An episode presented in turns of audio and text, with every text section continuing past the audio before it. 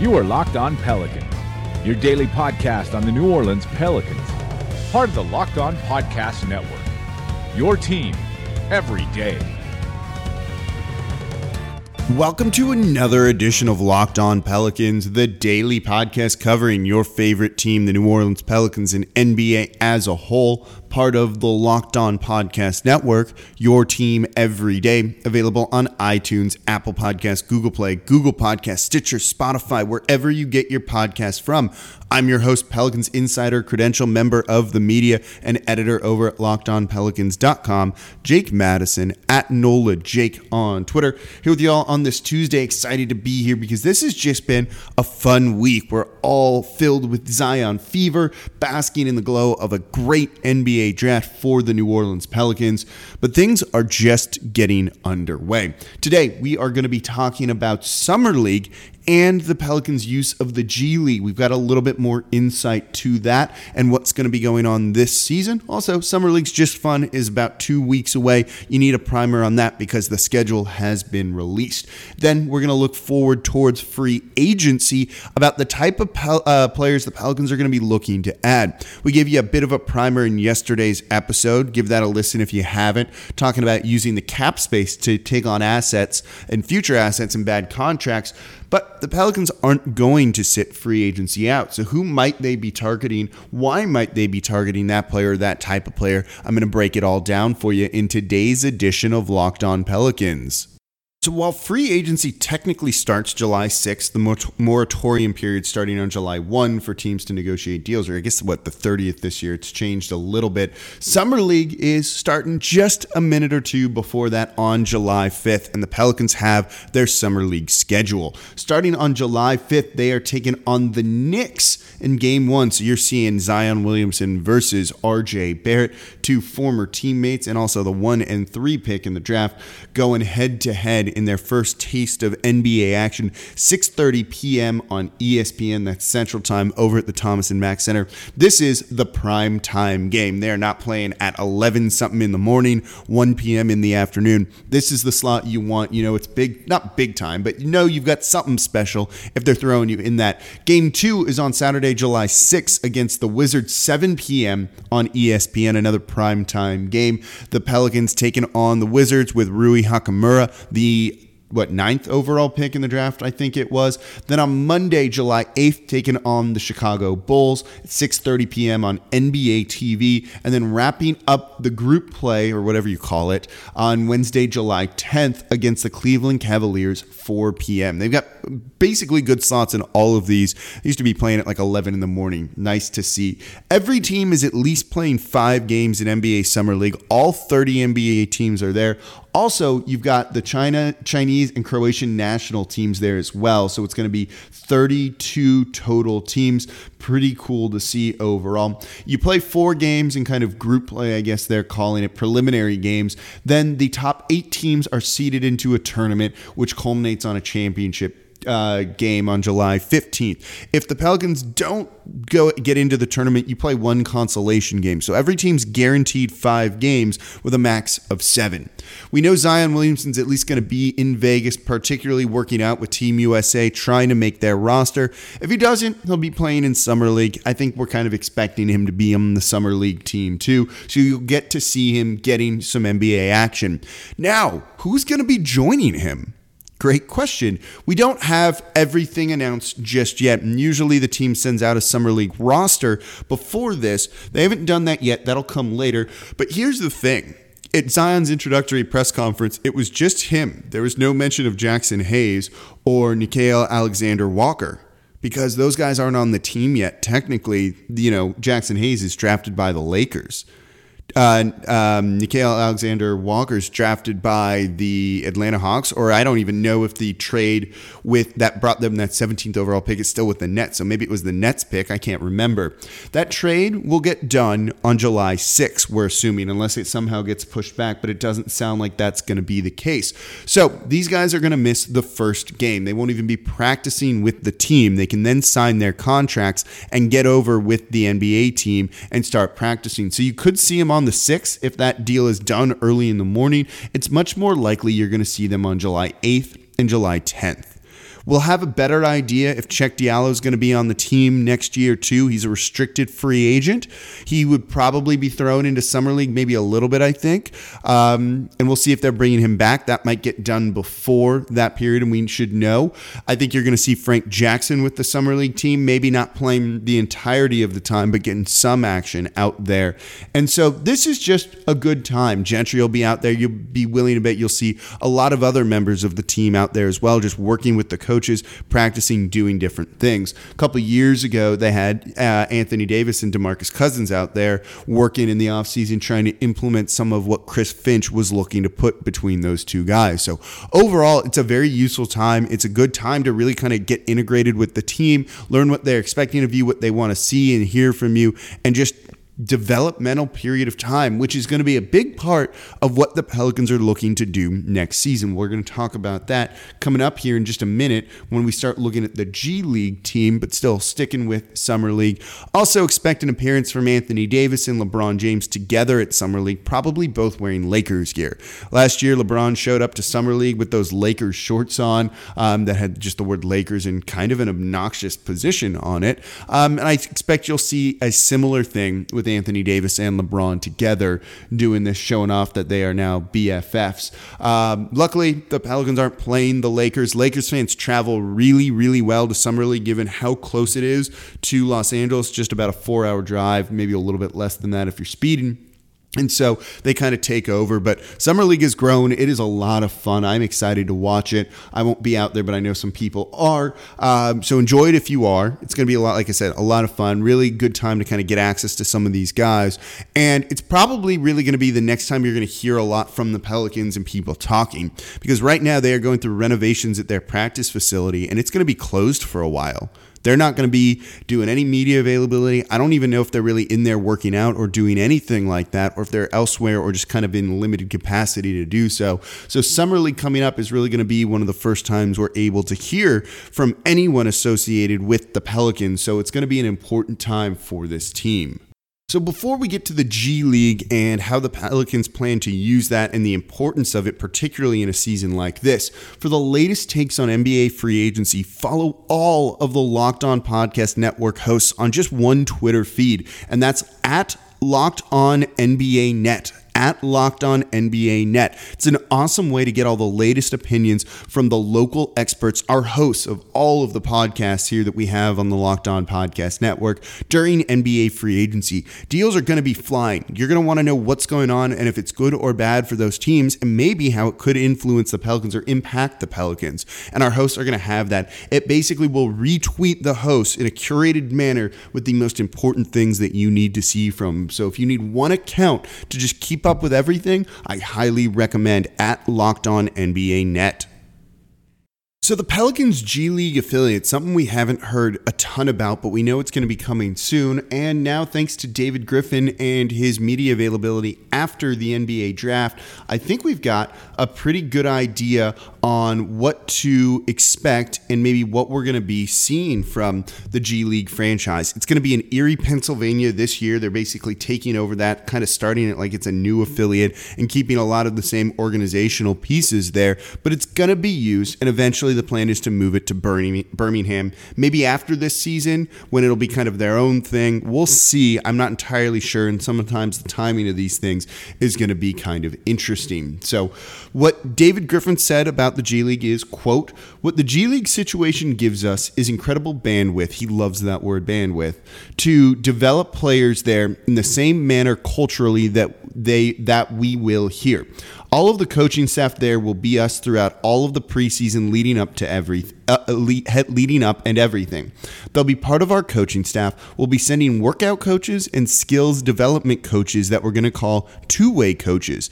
Anytime we send the uh, send a player, the two-way coach will go down with the player, and when the player comes back, the two-way coach will come back. So again, Mrs. Benson investing Mrs. Benson's investing this in every way. We don't need to have a G League team to want to do what we did tonight, talking about some of the players they drafted. the G League team makes us feel more confident that we'll be successful raising however many young players we bring through the system. End quote. I kind of botched a little bit of that there. It gives you some insight into this, and maybe it's one of the reasons why the Pelicans felt comfortable taking Jaxson Hayes at eight, and maybe a guy like Didi Silva in the second round who's likely not coming over to the NBA this year, but also some of those undrafted guys, and signing two of them, as I talked about yesterday, to Exhibit 10 deals that basically ties them, or hopefully ties them, to the G League affiliate is a really good way to kind of develop a pipeline of talent, something that, frankly, all teams should have, but likely, especially small market teams who aren't kind of going through, uh, going to be big name free agent destinations. So this makes you feel good, and this should make you think that a guy like Nickeil Alexander Walker and Jaxson Hayes are probably going to be sent down for a little bit of time if they're not contributing in the at the NBA level right away, and that it's going to be okay if they do. And this is just a way they're going to develop it. It's also another way to show that they are really investing in this team, in this organization by spending the money on hiring two way coaches that are going to go down with these guys. So, very cool to see developing young prospects and young players, very clearly a core part of what New Orleans wants to do. Again, you think Jaxson Hayes is probably going to get some time in the G League this year um, and time with the parent club too. I don't think you send him down the whole time or that he's going to really spend that much time down there. But if you have a chance to get him some minutes in in action there, it's a good thing. The fact that they're going to send a coach to work with these guys one on one, which they did with Cheick Diallo um, this past uh, past year years in the past, is also an important thing. So it's not like they haven't done this before too. But developing guys and bringing them along makes them feel that they can have three first round picks when we all know they didn't really want all of those young guys on the team. But now there's a plan in place and it gives them just a better ability to develop them and make them become NBA players um, in the future and have a big impact on the roster. So this is only a good thing for the team. Really nice to hear how they're planning on using this and has to make you feel pretty good about the success this franchise should have in the future.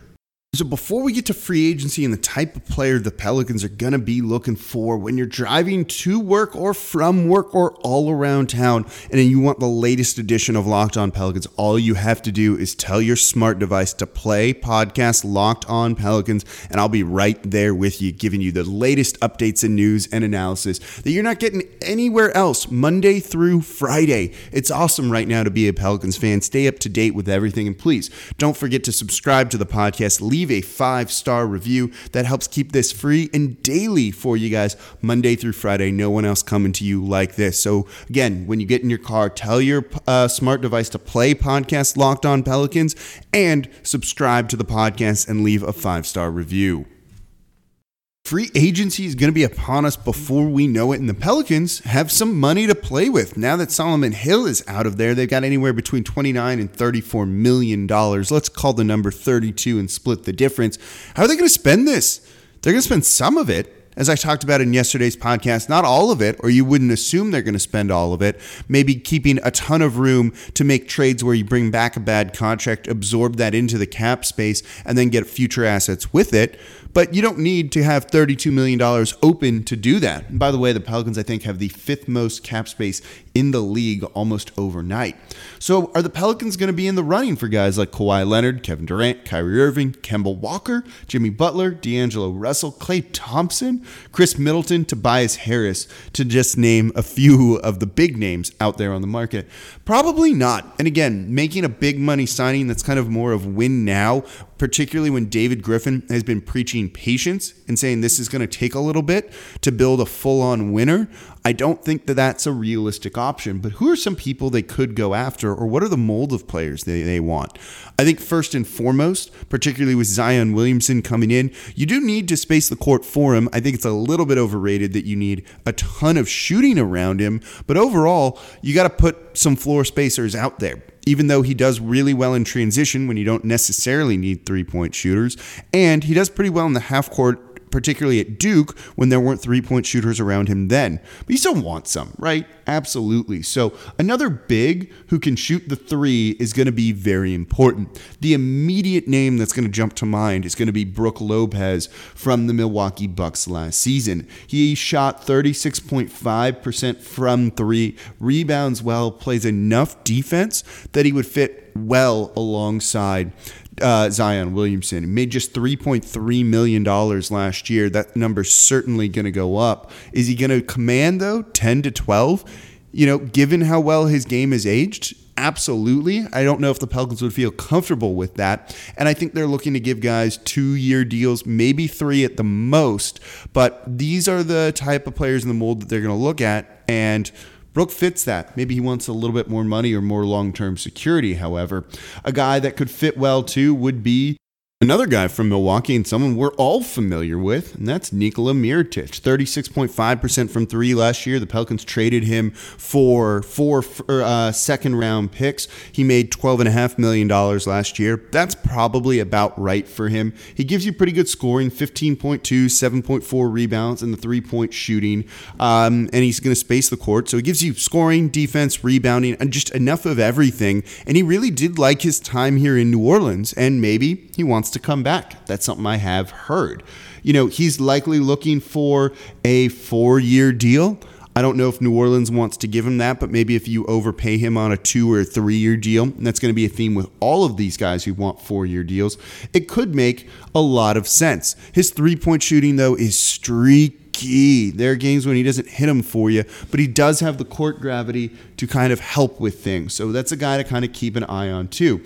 Kind of similar to Marcus Morris out of Boston, who they're certainly going to try and bring back. He made just $5.3 million last year, has not kind of hit that big payday in the NBA. 37.5% three point shooter, though. So you know what? You never know. It's a guy to kind of keep an eye on if the Pelicans really maybe want to get aggressive. Another big that can space the court and gives you passing and defense too, Marc Gasol. He's got a t- uh, player option to maybe pick up with Toronto. We don't know if he'll be a guy out there, but he gives you rebounding, gives you passing, 4.4 assists per game last year, has enough of an outside shot to keep defenses honest. The type of big you would also like to see around Zion Williamson. So that stretch big, given that they've got Jaxson Hayes on the roster and uh, Jahlil Okafor is kind of your big men, make a lot of sense. With Zion, you need to have at least a shooter in that mix. And so that's the type of big they're going to go for.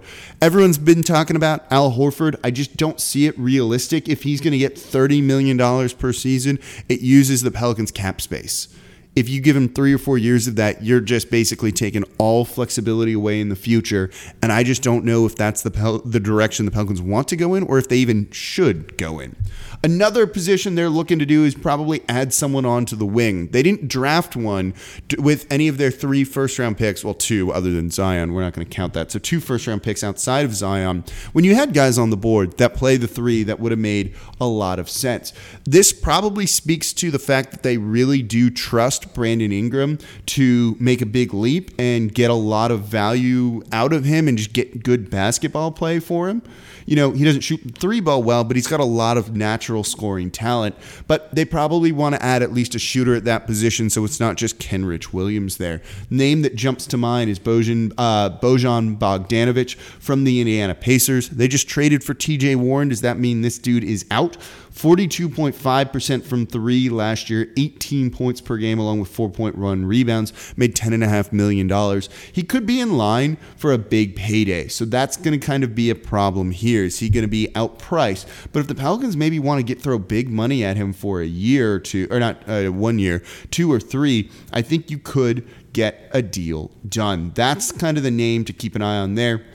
Couple others though, Rudy Gay you want a cheap veteran that brings a lot to your team? 40.2% from three last year, a little over 13 and a half points per game, along with almost seven rebounds. It's not too bad, frankly. And he's going to come pretty cheap, I think. And that's a guy that makes a lot of sense. $10 million, a little bit over that last year. He's not going to earn that much, I think, uh, next on his NBA contract. So I think that's pretty good value to be had there. Jared Dudley's also a guy to keep an eye on. This is a guy who didn't do a ton with Brooklyn last year. He kind of plays the three, the four out there on the court. Um, is going to earn far less than the nine and a half million dollars he made last season. He can hit threes, and he's a pretty good defender. He can definitely teach some guys how to play in the NBA. That's kind of that veteran culture bear that I think adds a lot to the team that they could be looking for. Uh, Thabo Sefolosha is another guy who could do that with the Utah Jazz last last year. 43.6%. He's going to come pretty cheap as well. So keep an eye on those guys on the wing. One name I do want to mention that I forgot earlier. Um, for the front court guys is Dewayne Dedmon, uh, who shot pretty well and he can protect the the rim. He can lock down the paint and knock down threes, not at a tremendous rate, uh, but at a good enough rate. He's going to come cheap. You could get him for one or two years, I think. And really, he's just kind of a guy that makes a lot of sense. So that front court position is really a big one. More depth on the wing is going to be a big one. And it depends on how you feel about the guards. Maybe you want another true point guard in the mix, too. You've got Holiday that's kind of a combo one two guard just type of guy. Same thing with Nickeil Alexander Walker. Same thing with Frank Jackson. Your true point right now is Lonzo Ball on the team maybe you want to add another one back into the mix. And there's a couple of guys that the Pelicans could really, really look at during this to try and bring someone in. The first one probably being Ricky Rubio, who sounds like is not going to be back with the Utah Jazz. Made just under $15 million last year. You've kind of seen his star fall a little bit, but he's a guy who's a very good passer, who's uh, good enough Eh, maybe three point shooter, um, and could be had if the price is right. 12.7 points per game, 6.1 assists, and kind of just gives you a lot if you need to have that guy either in the starting lineup if you don't want Lonzo, or maybe come in and being a super sub off the bench. That's going to be an option. I don't know if he's going to come here to be that guy off the bench, so we will see. Um, a guy that they liked under the old regime was Terry Rozier, um, who's a restricted free agent. We'll talk about restricted free agents on another day in the podcast because there's some names out there that I think you could really throw in there that maybe New Orleans wants to make a run at. I think it kind of limits him a little bit. Of course, you could bring back Elfrid Payton, who ended up having a pretty good year here in the NBA with New Orleans and looks like one of the better passers almost in the league, at least from that point guard spot. Would likely be cheap too, given all the injuries that he's had. And don't forget about Patrick Beverley. Oh my God, you never want to play against this guy and you love having him on your team? It's a pretty good option, too. Again, culture bearing veterans, he's certainly one.